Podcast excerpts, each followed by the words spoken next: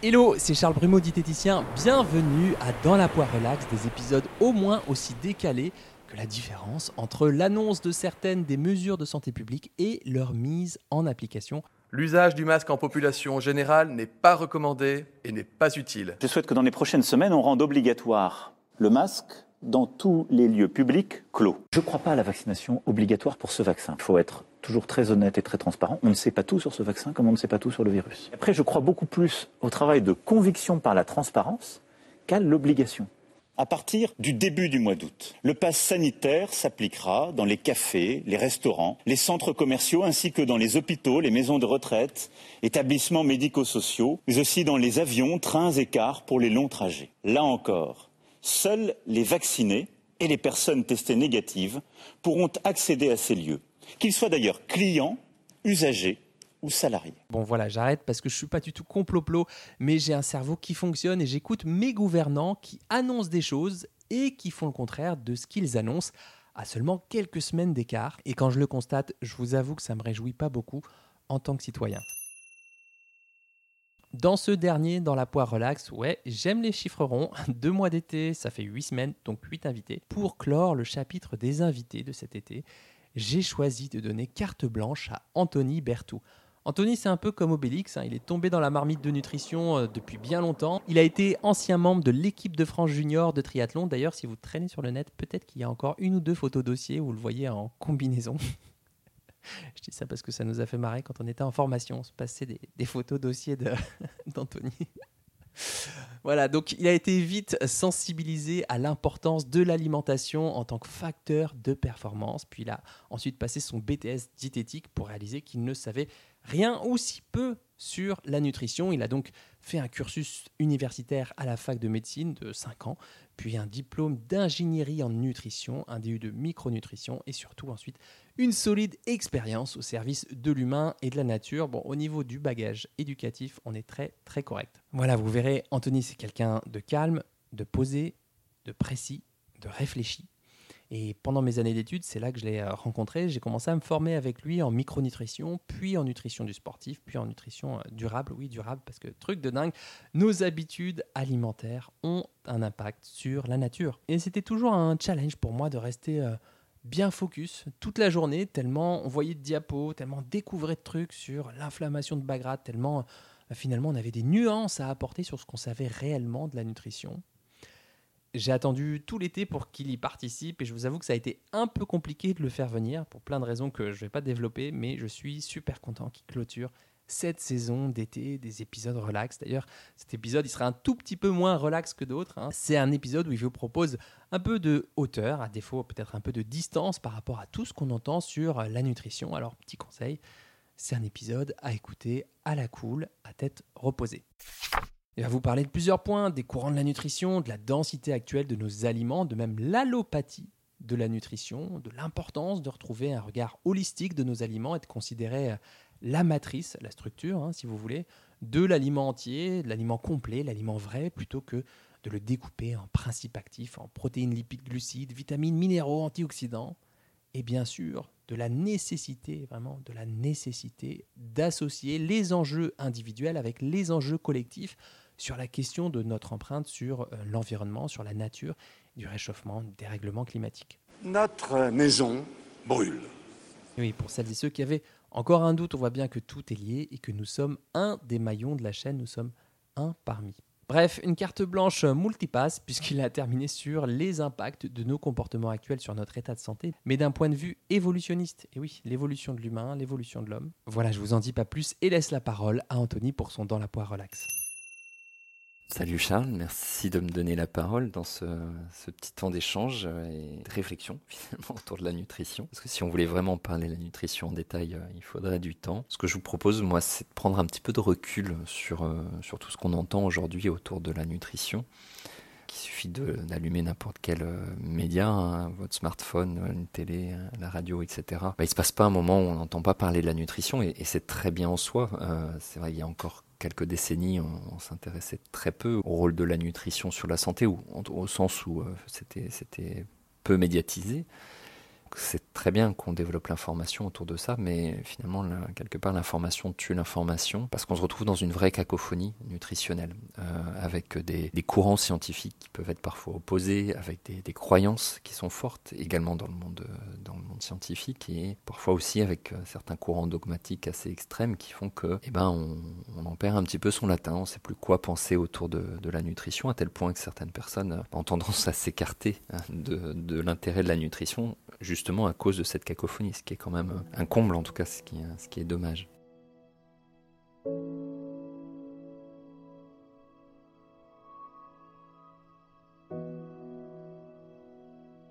À ce niveau-là, c'est vrai que j'aimerais bien retracer un petit peu les, non pas les différents courants, mais on, a pendant longtemps parlé des, macronutriments, la, diététique et autres, et, effectivement, les macronutriments, que ce soit les, glucides, les lipides, les protéines, etc., euh, jouent des rôles essentiels vis-à-vis de notre, organisme, l'apport calorique, énergétique également. Mais on a eu tendance à focaliser l'attention sur ça, considérant euh, que finalement, bah, il suffisait de manger euh, varié, équilibré, d'avoir les bonnes répartitions énergétiques entre les, nutriments, et, ça suffisait à avoir bah, un bon équilibre au niveau nutritionnel. Et malheureusement, on ne peut absolument pas définir à travers le contenu d'une assiette quel va être le statut nutritionnel au niveau cellulaire et, au niveau euh, fonctionnel pour un, individu.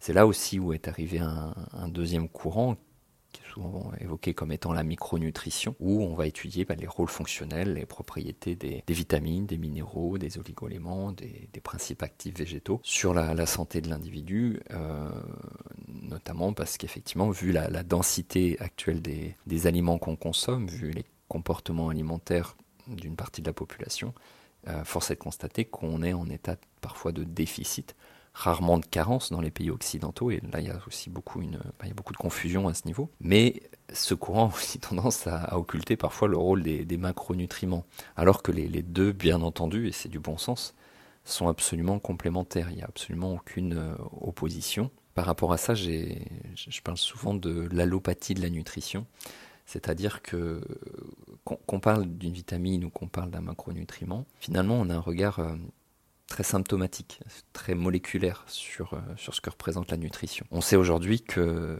que la matrice alimentaire, c'est-à-dire l'organisation à proprement dit de l'aliment, a un rôle absolument euh, essentiel sur l'assimilation des micronutriments, sur leur synergie, au contraire parfois sur des fonctionnements euh, d'opposition, c'est-à-dire d'interaction de, de, l'un par rapport à l'autre. Et on le voit notamment à travers la, consommation des aliments ultra transformés, où on, se focalise vraiment sur l'aspect énergétique, la, composition de ce qui est connu, et absolument pas sur l'importance de la matrice alimentaire vis-à-vis de la, santé.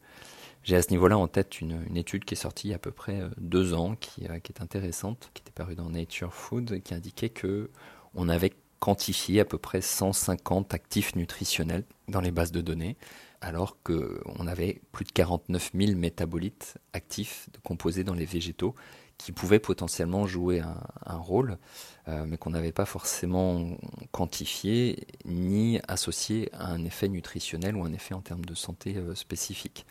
Ce d'autant plus que bah, ces, composants peuvent interagir entre eux. Ils peuvent également interagir en fonction de notre propre euh, génétique et, notre variabilité génétique, ce qu'on appelle le, polymorphisme, ce qui fait que d'un individu à l'autre, finalement, le même micronutriment peut avoir des effets pas forcément opposés, mais parfois différents. Et, ça, je crois que c'est vraiment, euh, c'est vraiment important, notamment vis-à-vis de la, considération de bah, recommandations nutritionnelles. Et, avant de parler de ça, j'aimerais aborder un, autre point qui, pour moi est essentiel, c'est l'aspect environnemental.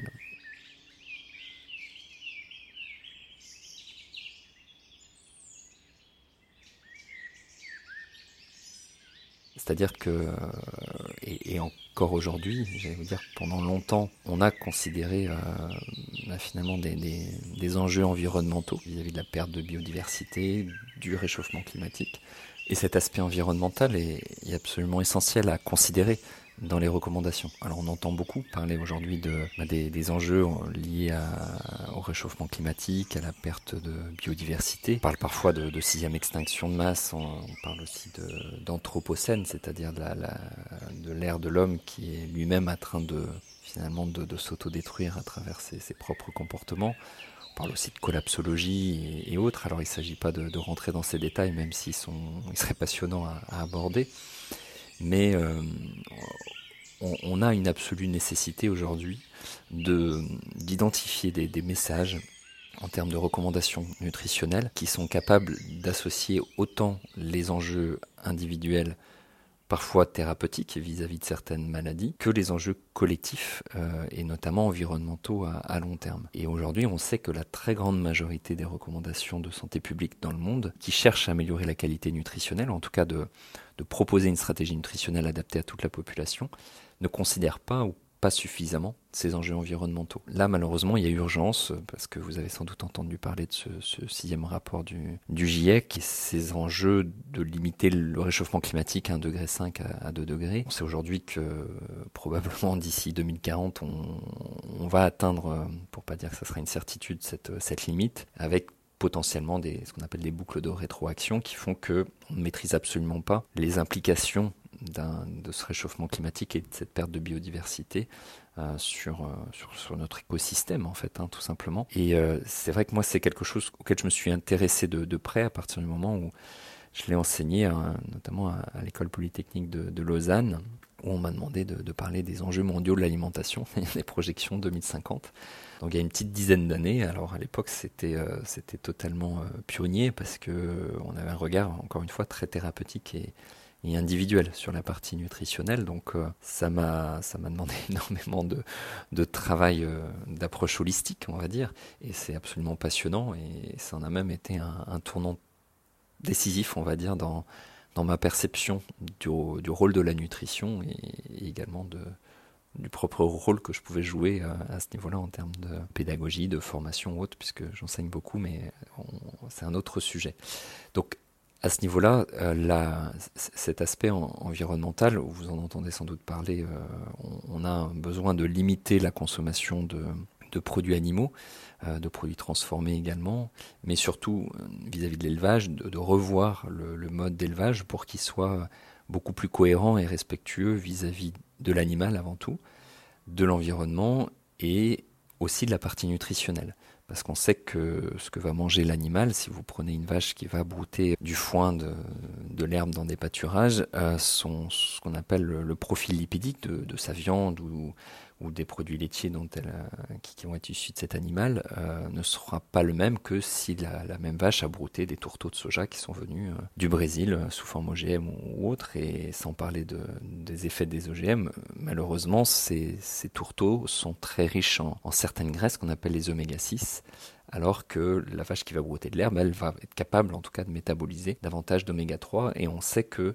ce ratio entre les oméga 3 et les oméga 6, et, notamment sur certains d'entre eux, dans chaque famille d'oméga 6 et d'oméga 3, est très important vis-à-vis de notre état de santé. Donc en fait, le, fait de, retrouver un respect de l'ensemble de la chaîne alimentaire au niveau de l'élevage, au niveau de la, transformation également, bon, il y aurait plein plein de choses à dire autour de ça, bah, nous permet aussi d'améliorer euh, la, qualité nutritionnelle à travers euh, la nature des aliments qu'on va consommer. Un autre aspect qui est bien connu aussi, c'est l'aspect du, bio vis-à-vis des végétaux. On se pose souvent la question de savoir est-ce que manger bio c'est meilleur pour notre santé ou pas, sans revenir sur la pertinence euh, du label en tant que tel et, autres. Partant du principe que, ce label est pertinent, euh, il faut savoir qu'il va euh, objectiver le fait d'utiliser moins de contaminants, moins de, composés chimiques dans l'alimentation pardon, dans la, culture ou dans l'élevage et du coup dans les aliments mais ça, ne garantit absolument pas qu'il n'y en aura plus. Hein. C'est pas une, ce qu'on appelle une obligation de résultat, c'est une obligation de, de moyens, ce qui n'a par ailleurs rien à voir avec l'aspect nutritionnel. C'est-à-dire que vous pouvez avoir des produits bio qui sont de de piètre qualité nutritionnelle. Vous allez trouver des, céréales soufflées, des, biscuits et compagnie euh, en magasin bio. C'est pas pour autant qu'ils seront, meilleurs pour votre santé, si ce n'est qu'ils auront un petit peu moins de, pesticides et, autres, autres intrants chimiques. Donc euh, l'aspect bio n'est pas forcément synonyme de, meilleure qualité nutritionnelle. Et pour autant, quand on regarde le mode de culture, on sait que la façon de cultiver un, un végétal va influencer notamment ce qu'on appelle la teneur en polyphénol et euh, je vais vous en parler un petit peu plus euh, après. Je vais essayer de pas être trop bavard dans ce podcast parce que je pourrais en parler longtemps. Euh, mais simplement, donc ce sont des composés qu'on appelle pour raccourcir antioxydants, qui, qui ne sont pas véritablement, mais en tout cas qui exercent des effets bénéfiques dans ce sens pour l'état de santé. Et c'est vrai que quand vous laissez un végétal se défendre naturellement face à son environnement, c'est-à-dire face à des, agresseurs potentiels, mais aussi face à la sécheresse, à, des variations climatiques, et eh ben finalement ce, végétal va produire davantage de, composés pour se défendre, et notamment ces fameux polyphénols. Et à l'inverse, si vous prenez un végétal qui a été cultivé de manière euh, intensive en monoculture et autres avec euh, un certain nombre de, pesticides et, autres euh, intrants, et bien finalement on a fait le travail un petit peu à la place du végétal, c'est-à-dire qu'on on lui a créé un environnement propice à sa croissance, et surtout pour des enjeux économiques, hein, pour le coup, mais on a aussi diminué sa teneur en polyphénol. Donc ça veut dire que ce qu'on va manger va avoir moins de composés qui sont là aussi pour améliorer nos propres capacités de défense, contre ce qu'on appelle le, stress oxydatif. Et ça, c'est un, point qui est très important vis-à-vis de notre santé. Là aussi, c'est du bon sens en, instaurant un modèle de culture qui soit cohérent, en limitant les, les intrants, en étant sur des, des modèles plus respectueux, de, plus résilients de, de l'environnement, notamment ce qu'on appelle la permaculture, bah non seulement on, est vertueux vis-à-vis de la nature, mais on est aussi vertueux vis-à-vis de, de, notre qualité nutritionnelle des aliments et donc de notre santé. Donc on les a les solutions. C'est-à-dire que on, sait aujourd'hui que en revoyant euh, l'écosystème euh, alimentaire, c'est-à-dire les modes de culture, les modes d'élevage, euh, de minimiser au maximum la transformation des aliments, d'aller vers des circuits courts, d'aller vers des, produits bien évidemment locaux, de saison, bio au maximum, et eh ben on rentre dans quelque chose de totalement cohérent pour notre santé et pour l'environnement. Après, bien entendu, il y aurait beaucoup de, nuances ou de subtilités à, évoquer en fonction bah, peut-être de la situation individuelle de chacun et autres, mais c'est quand même un, message général euh, qui est important et qui finalement est, quand même très optimiste, très positif par rapport à ce qu'on entend. Maintenant, ça sous-entend aussi bah, de revoir nos comportements alimentaires au sens où on a pris l'habitude d'aller euh, au plus facile, au plus rapide, peut-être moins prendre le temps de cuisiner, de, moins faire attention aux filières. Et c'est pourtant un élément qui, euh, est majeur tout autant que de regarder euh, le tableau de composition nutritionnelle quand vous achetez un, produit en hypermarché ou autre.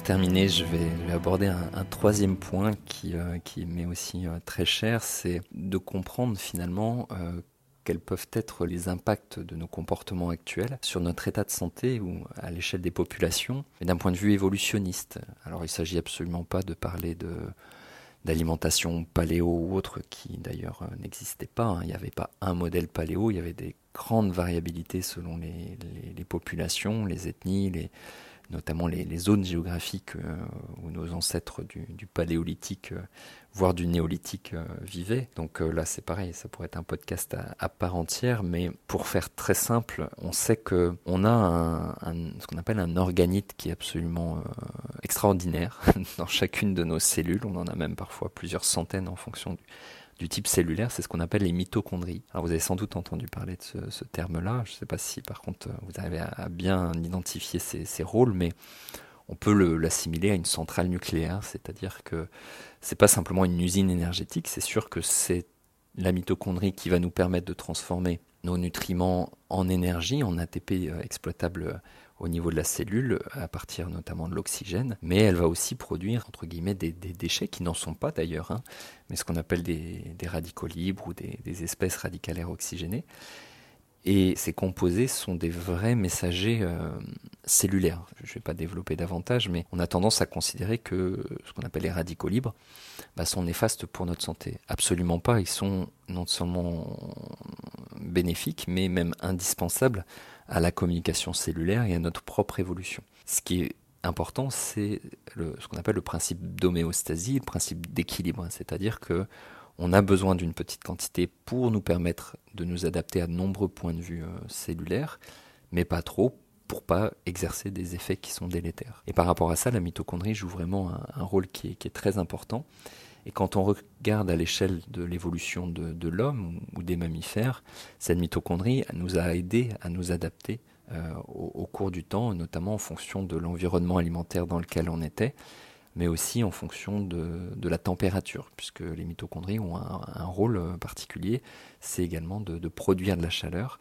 Et donc, en fonction de, l'alimentation et, et l'environnement dans lequel on était, eh ben, on cherchait à optimiser autant la, partie énergétique que la partie liée à la, production de chaleur. Et c'est vrai que aujourd'hui, nos chères mitochondries, elles sont, euh, très malmenées, euh, non seulement à travers notre alimentation, mais là je vais digresser un petit peu euh, à travers la sédentarité. On sait qu'un des, des grands bénéfices de l'activité physique, c'est d'optimiser le fonctionnement de ces mitochondries. Le stress quotidien également, on, est fait pour, être, pour s'adapter à un état de stress, mais de manière ponctuelle, aiguë, et non pas de manière chronique comme on peut l'avoir dans nos modèles occidentaux aujourd'hui. La dette de sommeil est également un élément qui est très euh, délétère pour, euh, pour ce fonctionnement mitochondrial. Contaminant également, je vous parlais des, des pesticides, mais euh, plus globalement, hein, ce qu'on appelle les, métaux lourds, les composés de plastique, euh, également les PCB, les dioxines, etc. Bah, toute une série de, composés qui sont pas très sympathiques dans notre environnement et qui altèrent bah, notre, santé, notamment à travers, euh, ce, mauvais fonctionnement au niveau mitochondrial. Pas du tout un cours de, biologie ni quoi que ce soit, mais cette mitochondrie, elle est, vraiment fondamentale par rapport à notre état de santé. Et euh, je terminerai par ça.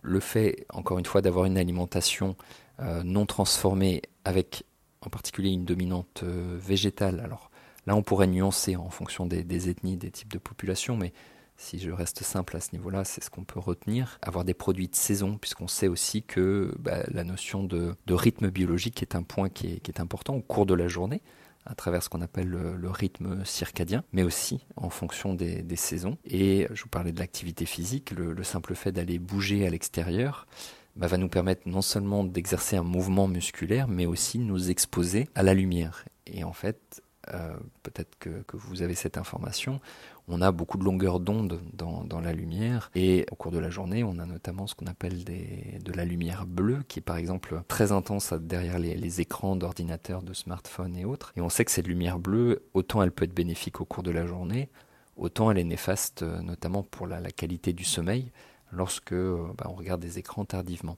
Il faut savoir que bah, cette lumière va avoir des effets au niveau de la, mitochondrie. De la même façon, on a des, longueurs d'onde qu'on appelle les, ondes proches infrarouges qui vont exercer aussi des, effets très spécifiques au niveau de notre mitochondrie. Et ces ondes, ces longueurs d'onde de, de, la lumière, on va les avoir en étant euh, bah, exposés euh, dehors donc euh, le fait de respecter un rythme diurne, c'est-à-dire de, de, travailler, d'avoir notre mouvement au cours de la journée avec un, une activité physique, c'est tout aussi important que euh, de veiller à la qualité de l'alimentation, la, même si je suis le premier convaincu de l'importance de, la nutrition. Donc tout ça pour, euh, pour clôturer, à savoir que la nutrition, bien sûr, elle, elle s'intègre dans, un, dans une démarche holistique non seulement par rapport à l'environnement et, ses enjeux environnementaux, mais aussi par rapport à, la façon dont on peut optimiser notre état de santé à travers bah, notre, hygiène de vie tout simplement. Voilà, donc euh, j'espère que ce podcast euh, sera pas trop long. Euh, J'aurai plein plein de choses à vous dire autour de la nutrition. En tout cas, j'espère que ça ça vous apportera quand même quelques pistes de réflexion utiles. Et, euh, et encore merci Charles pour, euh, bah pour ce temps de parole. Félicitations pour, euh, pour tout ce que tu fais là à travers ces, ces, podcasts. C'est vraiment très très chouette et, et, on manque de ça dans le monde de la nutrition. Donc continue comme ça, c'est vraiment top. Voilà, allez à bientôt. Merci Anthony, merci beaucoup d'avoir pris de ton temps, de ton énergie pour nous enregistrer ce mémo vocal et surtout avec un super son. Merci beaucoup pour cet effort. Donc vraiment, j'étais ravi que tu sois là pour clôturer cet été pas comme les autres. Alors je vous avais prévenu, hein, ça fait du bien de pousser la réflexion un peu plus loin, d'avoir une vision globale, voire systémique de notre alimentation. Et si vous souhaitez en savoir plus sur la question du bio, est-ce que ça vaut vraiment le coup d'acheter bio? Quel type de bio? Je vous mets euh, le lien de son article complet dans la description de cet épisode. Et si vous voulez re retrouver Anthony, vous pouvez le suivre sur sa chaîne YouTube. Et sinon, il a un site internet où il a des articles extrêmement fouillés et sourcés scientifiquement qui s'appelle www.santé-du6 et-du6 nutrition.com santé et nutrition.com avec euh, des tirés du 6 à chaque fois. Voilà, j'ai bien conscience que le fait d'entendre parler de boucles de rétroaction, de sixième extinction de masse ou de dérèglement climatique, bah oui, c'est sans doute anxiogène. C'est pas forcément quelque chose dont on souhaite parler ou qu'on souhaite écouter comme ça en podcast. J'en ai bien conscience, mais même si ça peut angoisser certains, certaines d'entre vous, je pense également que c'est le réel qui est difficile à voir, à appréhender, à accepter. Quelque part, c'est ce qu'on a fait du réel, de ce réel, nous tous, collectivement. Et à partir de ce constat, de cette réalité, peut aussi choisir hein, de faire l'autruche, bien sûr, ou de faire ce qu'on peut, de choisir ses combats de prendre sa part comme un colibri, pourquoi pas, déjà en limitant le gaspillage alimentaire, en diminuant sa consommation de viande, surtout si elle est issue d'élevage intensif, afin de rééquilibrer le ratio oméga 6, oméga 3, en cuisinant vraiment des légumes de saison et si possible peut-être tenter un autre circuit de distribution plus court, plus direct. Je m'inclus euh, bien volontiers dedans parce que c'est un point sur lequel ce serait important que je progresse. Voilà, c'est terminé pour les cartes blanches de cet été. J'ai été très honoré d'accueillir tous mes intervenants, de laisser la place à un autre message, à chacun dans leur champ de compétences respectifs, de vous faire découvrir des voix différentes, des approches différentes. Bien sûr, je ne vais pas vous mentir, ça m'a aussi permis de moins travailler cet été pour le podcast, mais aussi de continuer à être très fidèle et ponctuel chaque semaine parce que je sais que pour certains d'entre vous, c'est un rendez-vous que vous attendez avec impatience et vous me le faites savoir sur les réseaux quand je suis pas là. Donc, j'ai bien bossé quand même.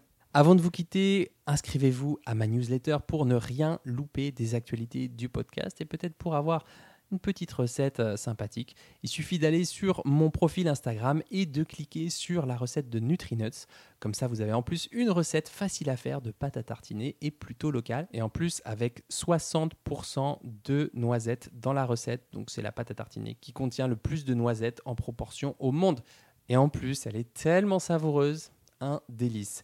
Voilà, je vous donne rendez-vous le 10 septembre prochain pour la reprise de Dans la poire. Bon appétit de vivre. I, I love the colorful clothes she wears and the way the sunlight plays upon her hair. I hear the sound of a gentle word on the wind that lifts her perfume through the air. I'm picking up good vibrations. She's giving me the vibrations. I'm picking up good vibrations. She's giving me excitation.